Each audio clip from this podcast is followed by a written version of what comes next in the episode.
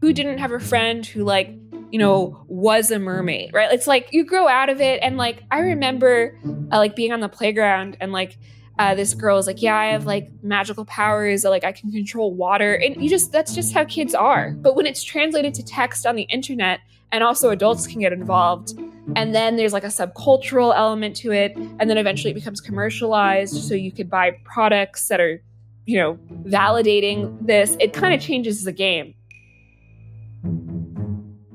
Welcome to the Unspeakable podcast. I'm your host, Megan Daum.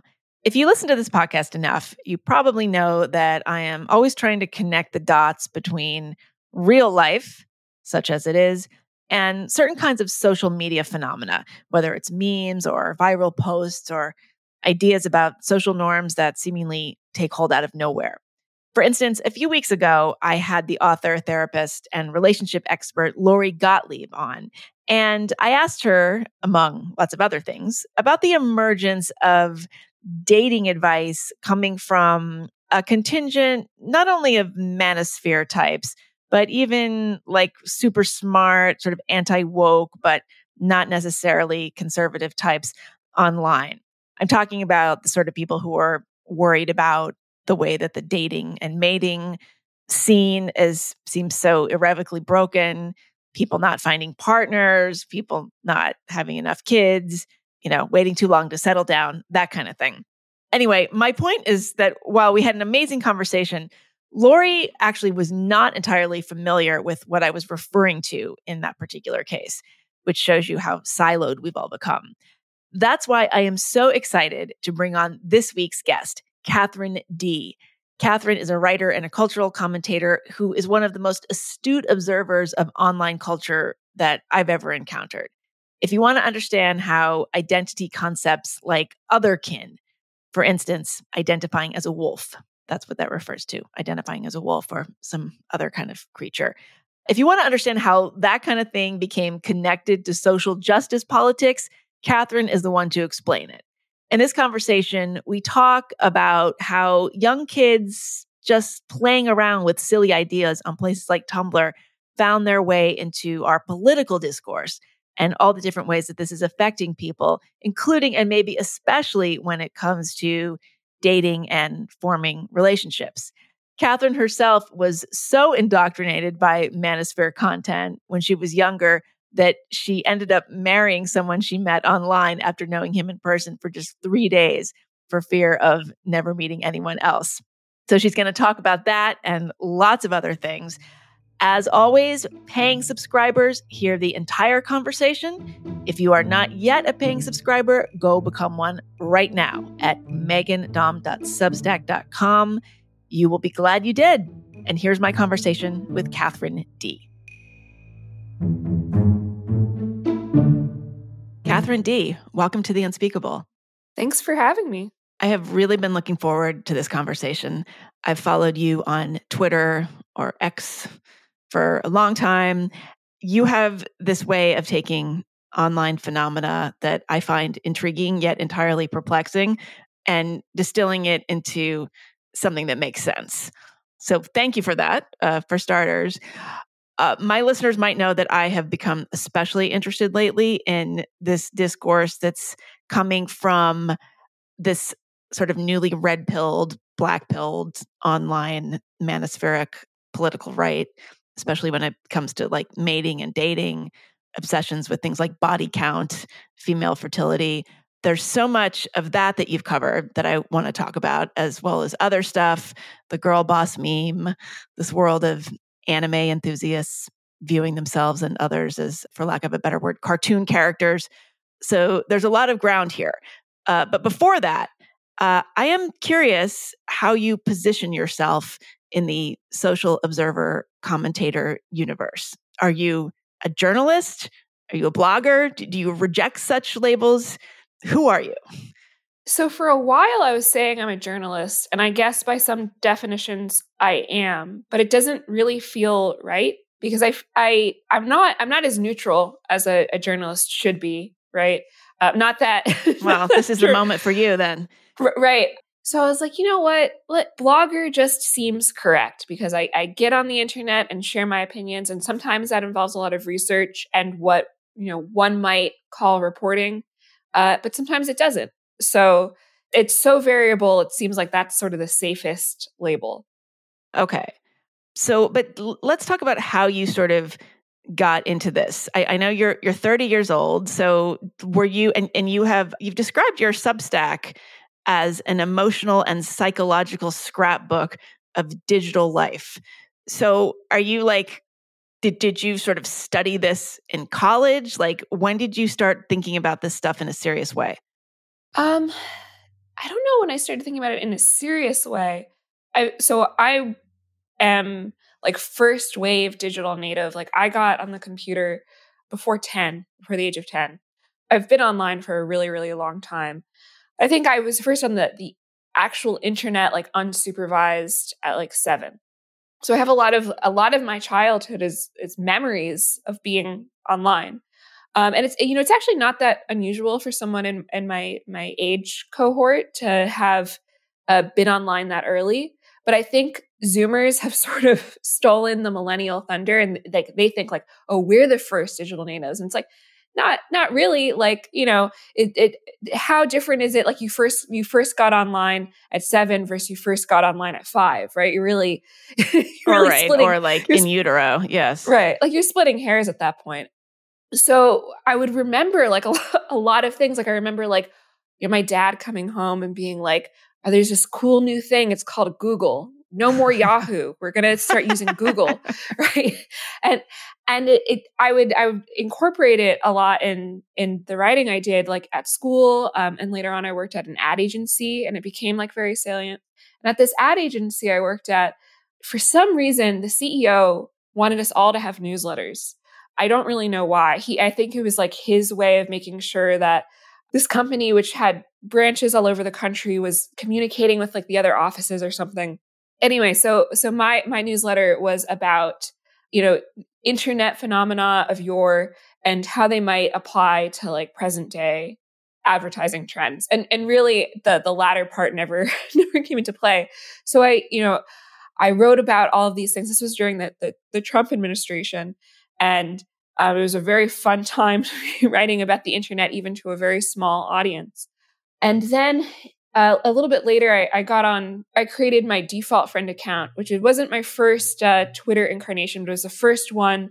I went through this weird phase where I was like always on Twitter, but constantly deleting my account. I was totally anonymous. Um, I was like big, I was a big lurker. I would like D M, D M, uh, you know, cultural figures and then be like, oh, that was weird. And like, nuke myself. And I finally was like, okay, I'm going to create this default friend account. I'm going to be normal on it. I'm not going to delete it. And someone invited me to, to write for a website. And I wrote about dating apps. Um, and I think this was twenty nineteen at this point. So like a long time had passed and people really liked it. I got invited on a couple of podcasts to talk about it. And then, you know, the rest is history. And then I just kept, I kept writing and I've been writing ever since. What did you say about dating apps that was so interesting to people? I think I think it was something about like just the the conveyor belt nature of it or something. And at this point, it's it was a very tired sort of critique. But then I guess it was it was one of uh, I was one of the first people to may, maybe not the first, but I was one of the first to make this to make this uh, criticism of dating apps. And it was if it still felt new then. Okay. All right. I want to fast forward to the present moment just for a little bit here and talk about this stuff that I'm seeing a lot online from like this kind of, well, there's sort of like at least two levels of it. There's this kind of like incel world, like very angry, like I said, red-pilled, black-pilled young men who seem to be really angry that they can't find a girlfriend and they resent women for like every single thing they can think of. And they're obsessed with like hitting the wall and they're obsessed with female fertility and they tweet all kinds of like, you know, misogynist, that's really the only word for it, kinds of things. And then there's this kind of like entrepreneurial bro influencers who are taking advantage of those guys and their desperation and tweeting things about how the best R O I for your business is to have like a high value wife and to have a family and, and all this kind of thing. And I would love for you to kind of break that down with me. And, and I will actually just start by reading a tweet about, about Taylor Swift. Uh, this was from, this is actually a woman who tweeted this. This is a Abby Roth, who is Ben Shapiro's sister. Uh, she's a like a trad influencer, it appears to be. So she says, "Can we all recognize that Taylor Swift is old, thirty-four, never married, never had kids, still singing about broken hearts and dating? If you're coming home to an empty apartment at the end of the day, you can't convince me that money and fame alone are the recipes for success." Now, she did get a lot of pushback on this, but the Taylor Swift is a barren old cat lady theme does seem to be cropping up more and more. And I wonder what you make of it. God, it's so it's so ridiculous, because it's like this conversation's been going on for a very, very long time, right? But sub in different women. And this is sort of like the pinnacle of it, because it re- it reveals how bankrupt the whole worldview is, right? Because before, it's like there's it's it's plausible, right? Like if if someone is is saying this to an individual, even if you see it as absurd on its face, there's a party that's like, well, maybe he's right. Like, I don't like, I, you know, I, I am like thirty-two years old and I, I have two cats, you know, it's like, it kind of does worm its way into your head as a woman. But when it's Taylor Swift and it's just like, you can't compare, like, first of all, it's just a fool's errand to compare Taylor Swift to just like a regular person, period. Right. So she's like right on the face. You know, it's just like, yeah, it's just, yeah, it's com- a bad, it's a, it's a bad choice. There would be better, more effective choices. It's like, and because she's so exceptional in so many ways, it it's very like revealing of how like craven this whole thing is. It's just like, you know, use another example, right? Or like this idea that any woman who, who is, is leading that kind of lifestyle is brainwashing other women, I also think is like pretty absurd, right? Like, right. It, you know, we've had so many divas like this, Cher, Madonna, right? Like, it's like, there's like a long, you know, and eventually they, they have children or they have husbands, they have many husbands. Yeah. But that so, would be, that would be proving the, these guys, their, their point that they just kind of run through husbands. I mean, where, when did you first start, start noticing this? Like, okay, here's another one I'm seeing. Someone says, women are, you know, this is a quote, women are happy, single, happier, single and childless is a femcel cope. So when did you start seeing this pushback to the like independent woman, girl boss sort of meme structure? So this is actually very old. You see stuff in the, uh, and probably probably even before the, then, but you know, as far as my own familiarity, you see stuff written about this in like the early nineties, late eighties. You know, the eighties sort of famously had this kind of like sex negative backlash. Um, Susan Faluti's Backlash is basically all about this. Online as like a manosphere thing, I encountered it like pretty early. I remember reading a lot of this content as like a like very like Uh, you know, sort of like hapless teenager with like acne and, you know, you know, bad taste in fashion and kind of overweight, which was not helpful. I'll tell you that. So it's been, perc- I mean, it's been percolating for a long time. I, I would say like, you know, just in the discourse period, period um, for as long as there've been working independent women, there've been people, both men and women, who have said, well, no, that's not, that's not good for you. And then as a discrete, like, internet subculture since at least at least the mid two thousands. Okay. But something about this seems a little bit different to me. It's a, it feels more commercial commercialized, right? Like it feels like now it's like it's it's really it's really ramped up, especially online, especially on social media. It's it has a different texture when you're seeing it on on Twitter, which is supposedly a, you know, more diverse platform, right? As opposed to like a self-consciously like navigating to, to blogs or forums that are sharing this kind of information where it's a little bit more siloed. And every now and then you'd have some of this stuff like crop up on talk shows, but it's still like at, at that point, it's still sort of an oddity. Um, yeah, it's I feel like, like a little, it was a freak show. It was a joke. I mean, there was like yeah. the rules. I mean, I know that's not exactly the same thing. So the rules was this dating book written by two women. I think it was like the early to mid nineties. And it was just the most retrograde, like, you know, never ask a guy out, like never, ever talk to him. Don't even look at him. If, if, unless he's chasing you down the street in order to ask you out, he doesn't want you enough. So don't bother. I mean, and both of the, both of the women were married at the time and then ended up getting divorced.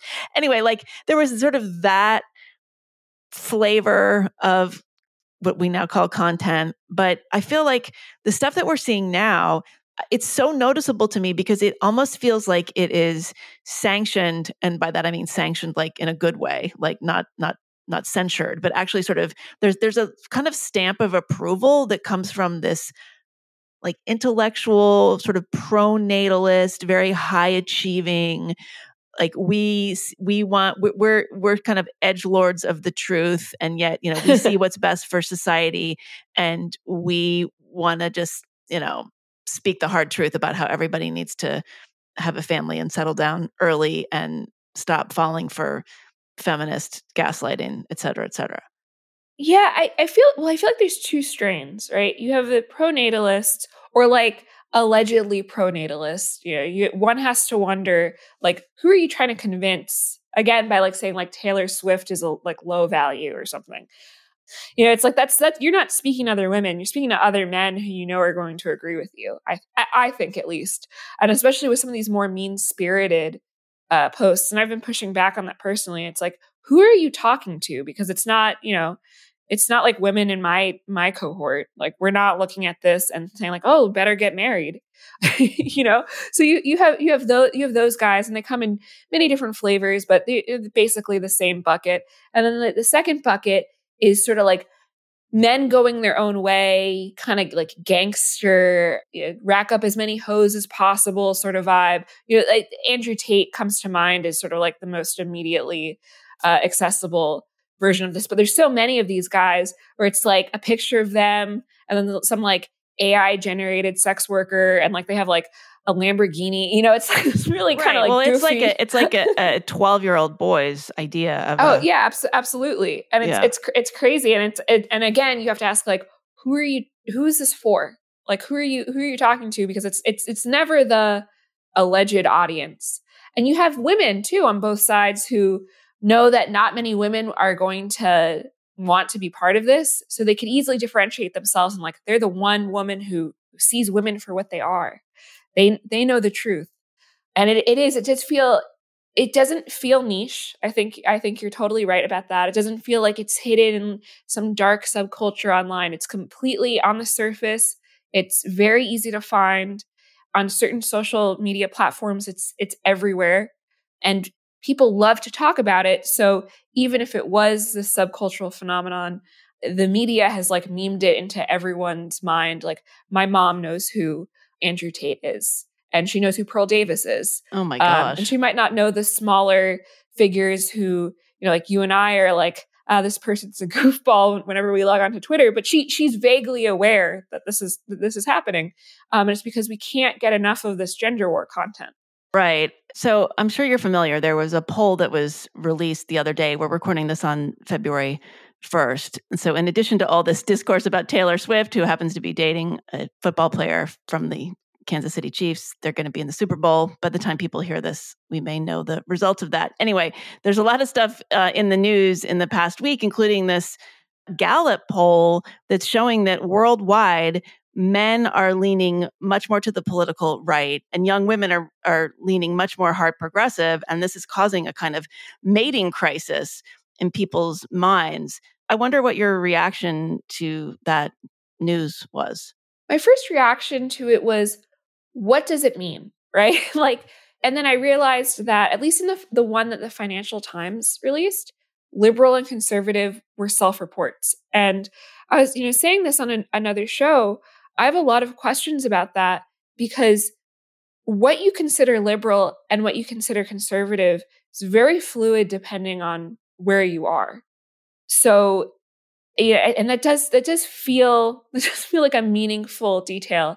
Um, and I wish it wasn't like self-identified labels, because I would love to know, like, what, you know, what's the breakdown on actual positions and actual viewpoints? You know, it's like, for example, like you and I are probably both considered liberal and conservative, depending on what room we're in. So that that was a, a big question that immediately stood out to me. And I was also wondering, like, does this include an unwillingness to make concessions for someone they perceive as being on the other team? Which isn't, I don't, maybe, maybe that information is available. I know there's that red flag list, but since when do women, you know, stick to the red flag? You know yeah, what wait, I mean? Since uh, when do right. men? Wait, if there's an official red flag list for like pol- political uh, things to watch out yeah, for? Yeah, there's a, there's another there's another poll that re- was released, and it was like, here are the red flags for women, and here are the red flags for men. And, you know, the women were predictable stuff like MAGA, against vaccination. It's like, okay, sure, but like, you know, since since when have women it, held true to their own red flag lists, right? Right. Okay. Well, you had a piece Unheard back last fall. Left-wing women are learning to love right-wing men. And the, the subhead, and I know writers don't write the headlines, is political division has become a sexual fetish. What did you mean by that? Oh, so there is this, there's a, a weird art, a weird article that had come out about like, like how political themes had started to like crop up um, more and more in kink communities. And, you know, like, like actual, like people who are, again, like go, going to pornographic or like kink specific sites. And I thought that was really interesting. And I feel like this is a little bit reflected in some of the like it, d- dating things that you see among young people on certain like social platforms. Like there is like, like, oh, like the, you know, the right-wing poster is like a little bit of a bad boy, or the left-wing girl is like, she's probably crazy and that's kind of sexy. And it right. Feels- well, she'll I'll, she'll have sex with you because she has a high body count as opposed to a nice conservative right. trad girl. And, and it feels like it's it's sort of becoming in that way like a little bit gendered. But what's different about that is that it's not separating people, but it's becoming another way to. It's the right kind of difference, right? It's the right kind of differentiation. Like, oh, like men and women aren't, you know, one like fluid slop. It's like men are like this and, and women are like this. And actually, that's kind of sexy. Okay. So there is a binary element here. Right.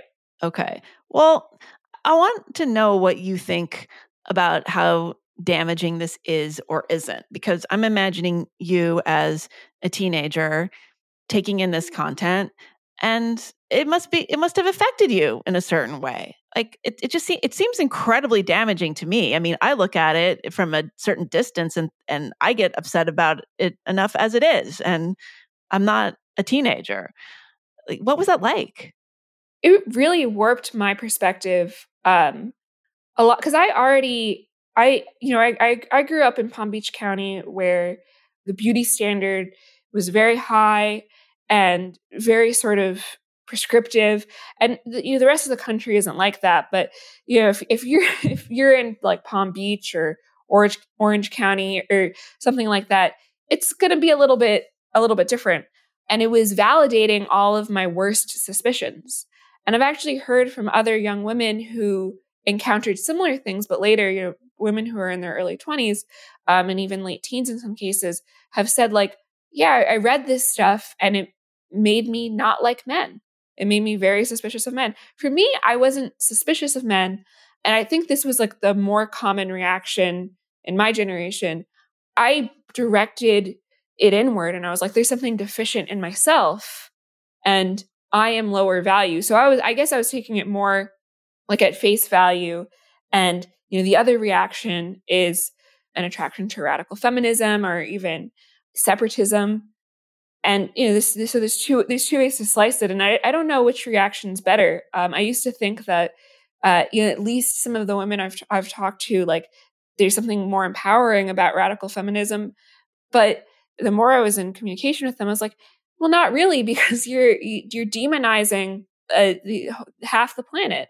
And it's it's really like not a nuanced at least the version of radical feminism that these that these women are subscribing to um, is not like a very nuanced worldview, and it's it's just the mirror image of some of the worst misogyny online. And yeah, it's it's not, you know, and I'm I'm sure they're not interpreting the texts they're reading, you know, as faithfully as maybe they should, but that's how it, it comes out when it's it, you know, then interpreted online among young people. Yeah. So I'm curious, sort of like, what was the order of things? Which came first? Because I started noticing the kind of Tumblr discourse, you know, maybe around two thousand twelve, two thousand thirteen.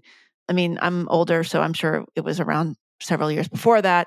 And it seems obvious that what we're now seeing from these red-pilled guys, it's, I think I, I recently heard it described as an inverse meme. So it's this kind of extreme, really ugly stuff from men is reacting to extreme, really ugly stuff that was coming from women, ostensibly speaking on behalf of feminism, you know, over the last ten years or so. And this, then, of course, it was like mainstreamed by the Me Too movement. But, you know, back in, you know, say the sort of, you know, in, in the heyday of Tumblr, what First of all, describe what Tumblr was and what was on there in its at its peak and what it was reacting to exactly.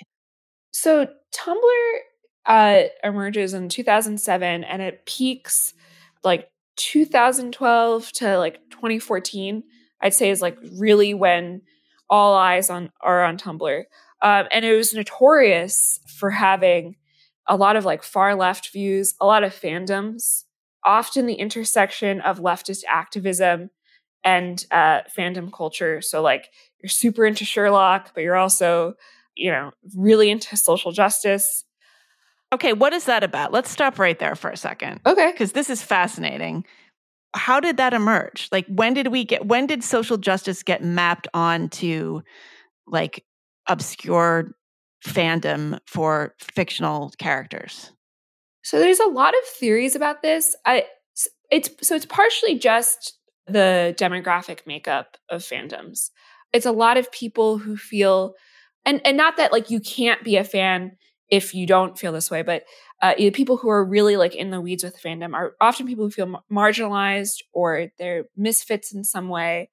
And there's a natural attraction to activism if you're in that social position. So that, that's that's just, just set the scene. Okay. And you have to leftist activism. Would you say leftist activism, or does it go the other way too?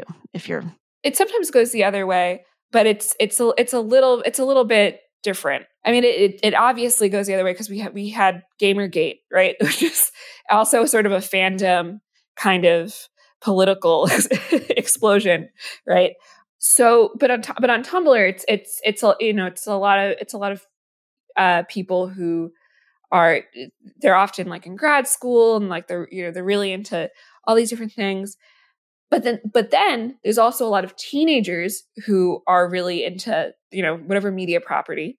And then there's people who are purely activists and they're all, they're all using the same platform. And what a lot of people who study Tumblr theorize is the way it became sort of like one thing and this ideology kind of formed was they were your your your feed, your dashboard would would be there was there was no way to like filter it out, right? So it was all these com- you would see all these communities at once, and slowly they started to blend together and they started to interact with each other just be, just from exposure. But but that being said, the foundation was already there because the people involved in each group already had a predisposition to be interested in these things. Okay. And can you give an example of some of the things they were interested in? Yeah. So l- let me think. Like cultural appropriation, which is this idea that you're benefiting off a culture that isn't your own, was was very big, was a very big topic on Tumblr. And that was one of the first sort of uh, classically like social justice topics, right? That like then the the right-wing media took and was like, look at this thing people are upset about. You know, isn't it ridiculous, right? And there was sort of famously this case at Oberlin, which was totally blown out of proportion and misinterpreted and is sort of as much a product of the media as it is anything that actually happened, which, you know, people may or may not remember. Was but anyway, this the um, the uh, the bakery across the street that was accused of racism, or are you referring to something else I, at I, Oberlin? No, I, no, there is a there is an issue at Oberlin where I think like their cafeteria had made like a number of like culturally insensitive oh yes yes dishes. yes yes the the yeah. sushi or the General Tso's chicken. I don't know that I would be eating sushi in Oberlin, Ohio. Anyway, yeah, but. Neither would I. So like that that was that you know that was an issue that um, that sort of emerged on Tumblr, and it would become relevant in fandoms because you know as you're imagining different scenarios for different fictional characters, sometimes you would like race bend them, or sometimes you, which means like, let's say you really like a white fictional character, you reimagine them as another race, or, you know, and that can go in any direction. Or let's say there's uh, you know, a media property that's originally from a different country and you're like engaging with it. And then in the, the weirder parts of this are like people who identify like literally identify as certain fictional characters. So there'd be this very esoteric conversation that would happen where it's like, you know, I have uh, soul bonded, or I have connected with in this profound way, a Chinese cartoon character, but I am a white woman, you know? So there's like all sorts of weird things. Okay, where was that coming from? Because, okay, and like what year would this have been? Because we we hear about this now and it's like, kind of a joke, and it's like libs of TikTok will highlight. I don't think these it's a. I don't think it's things, a joke. Right? At all. Is it a joke? So yeah, but that's what I'm saying. So like, what? Yeah. Kind, when would this have been, and what kinds of people were saying this? Like, did did they have mental health issues, or, or were they just like like super like just like extremely theoretical academic types? So we're jazzed about the otherkin. I I love this topic. It's like me. So other the otherkin community is actually weirdly old. Other kin, uh, we should say, just for right. our for our uh, listeners who yeah, are not familiar. And, this is yeah. So an other kin, broadly, right, is a human who believes they have a non-human soul. And it's actually a really broad label. And you drill down and there's a sub-label, which is fiction kin. So you believe that your soul is that of a fictional character. And there's many different explanations for how this could possibly be true, right? This is something that was definitely like a punchline on Tumblr. A lot of people joked about it, but it was a serious identification. And for the most part, it was teenagers who were just kind of messing around, right? This doesn't mean that they weren't serious, but it's one of these like weird things you believe when you're fourteen and there's a community attached to it and you get involved. And then, you know, you go to college or even much sooner than that, you're like, I don't know what I was doing, whatever, you know, it's just, it's just a weird part of your past. Right. But you know, there's, there's all sorts of people who are involved in this community.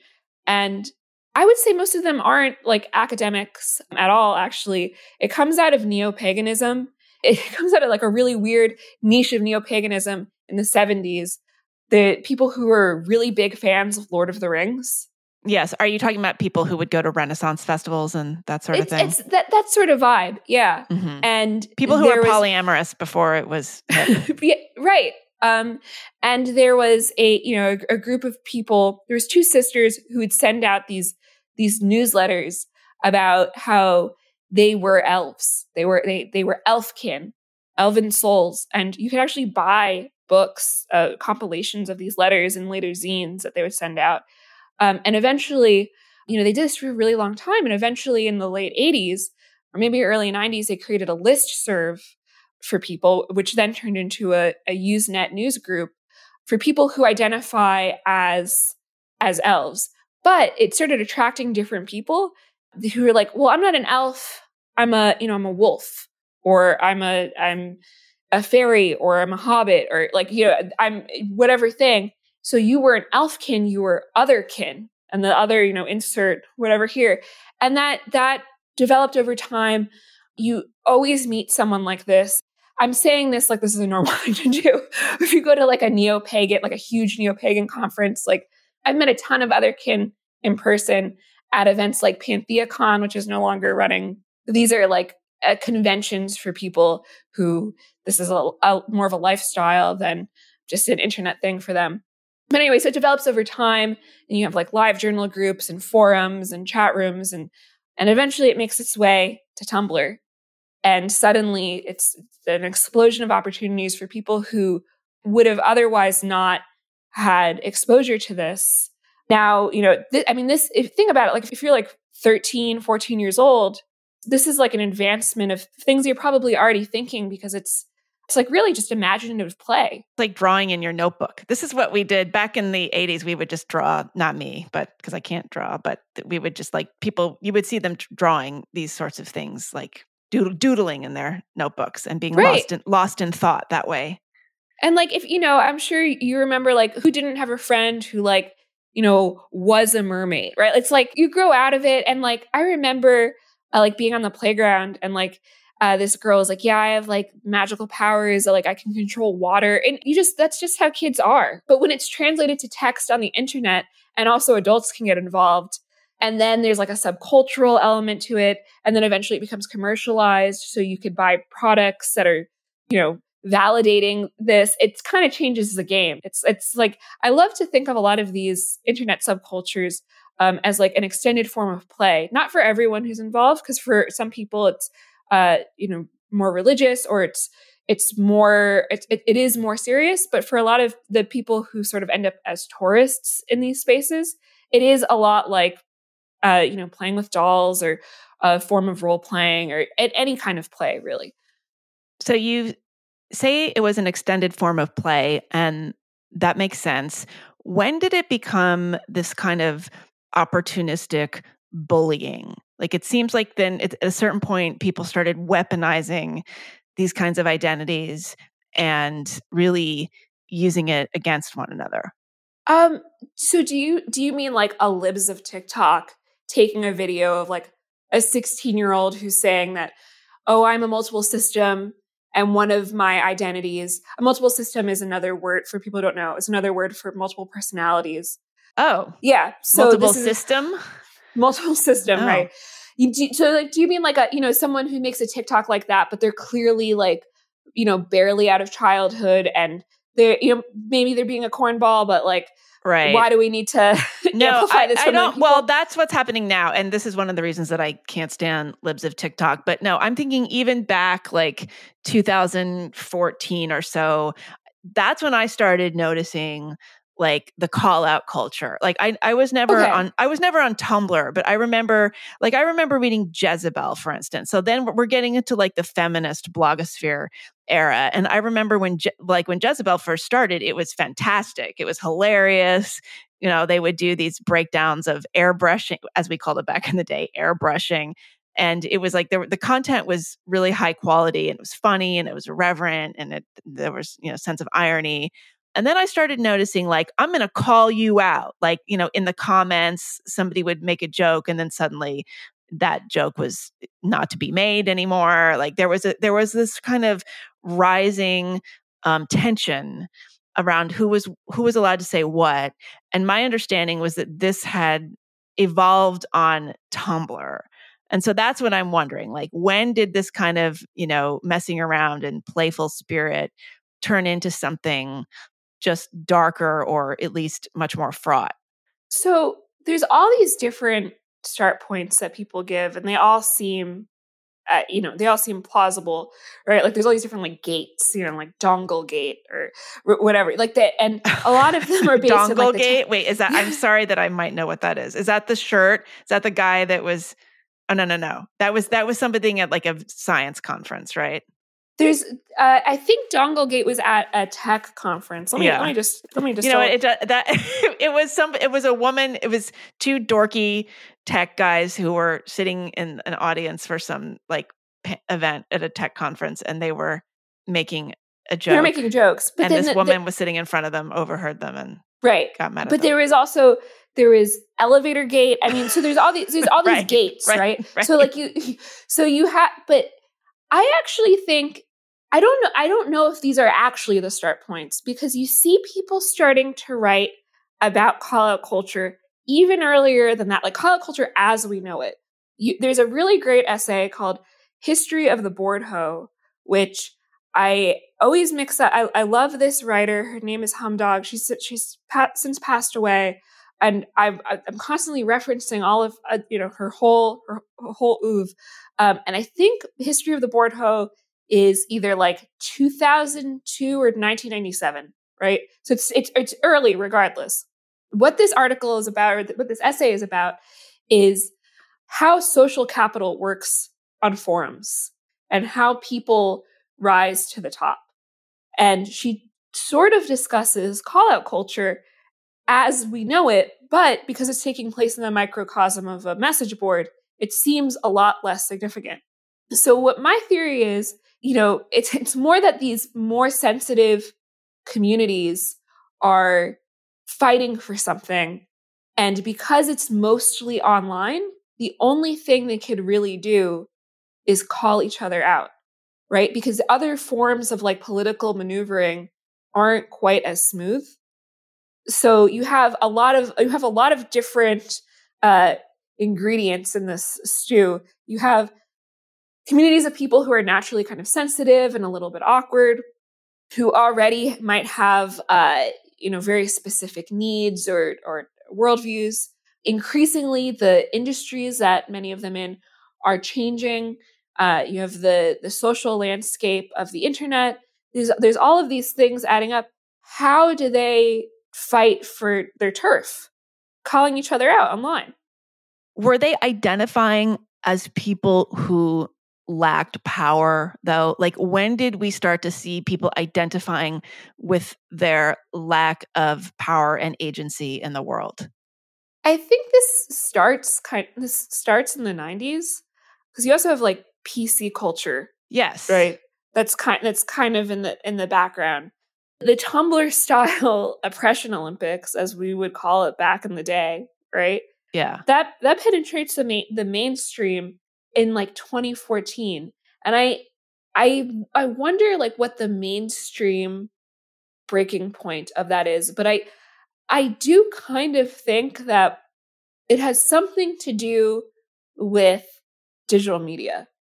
Oh, of course.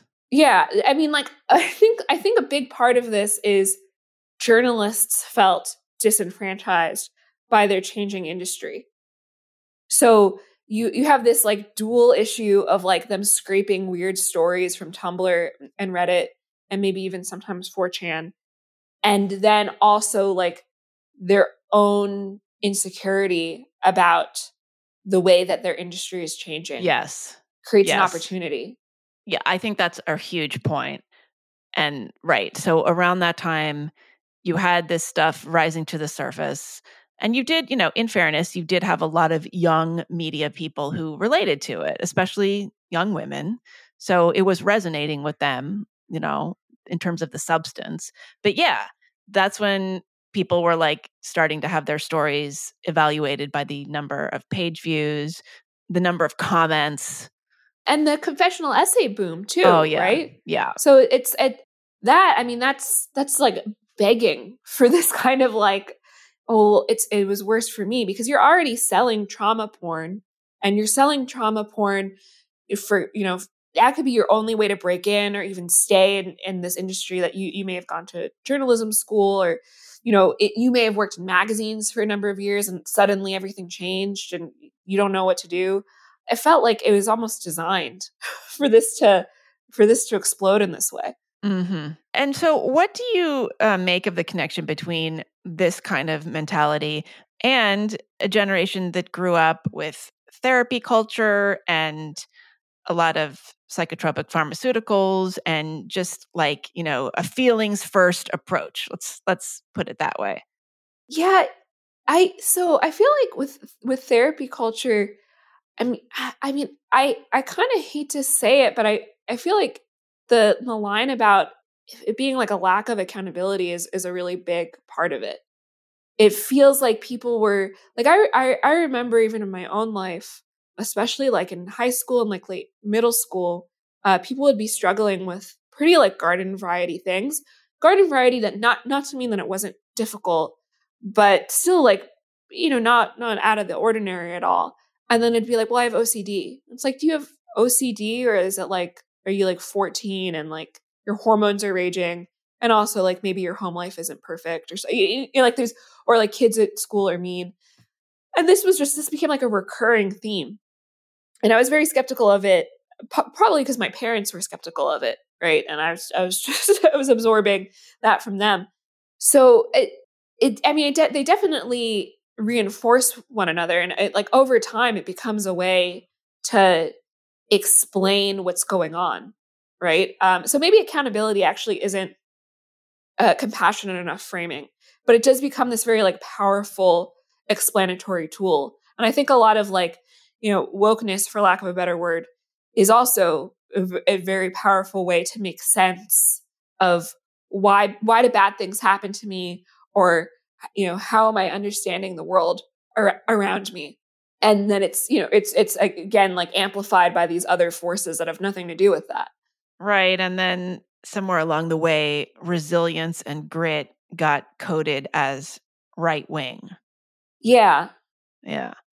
Okay. So how did this start pouring out into the mainstream? Is it time to sort of jump ahead to the Me Too era? Like, when did this go from totally online to suddenly, like, you know, television hosts are talking about this and, you know, showing up in storylines on, you know, series, you know, sitcoms and in movies and, and everywhere? Like, when did it hit the mainstream? I think people start noticing it pretty early, actually.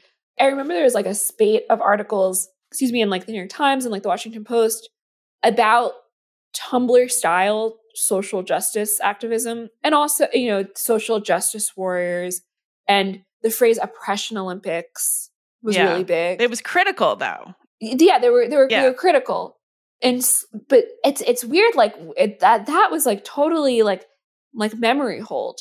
Maybe around uh, George Zimmerman, that might be when it starts, because even like Occupy Wall Street, where you still see the sentiment, we're still critical of it. We're not really taking these guys seriously. Or like this. Yeah, is no, a joke. that was yeah. Occupy yeah. Wall Street was an economic thing that was sort of like the Bernie Sanders. That that was not a kind of identity category based. But but movement. It kind of was, because there was a lot of because deeply tied into this, college is too expensive, millennials are fucked, is this sort of feeling of like we are victims of the world, and it becomes like more and more granular over time. But I. I That was the first half of my interview with Katherine Dee.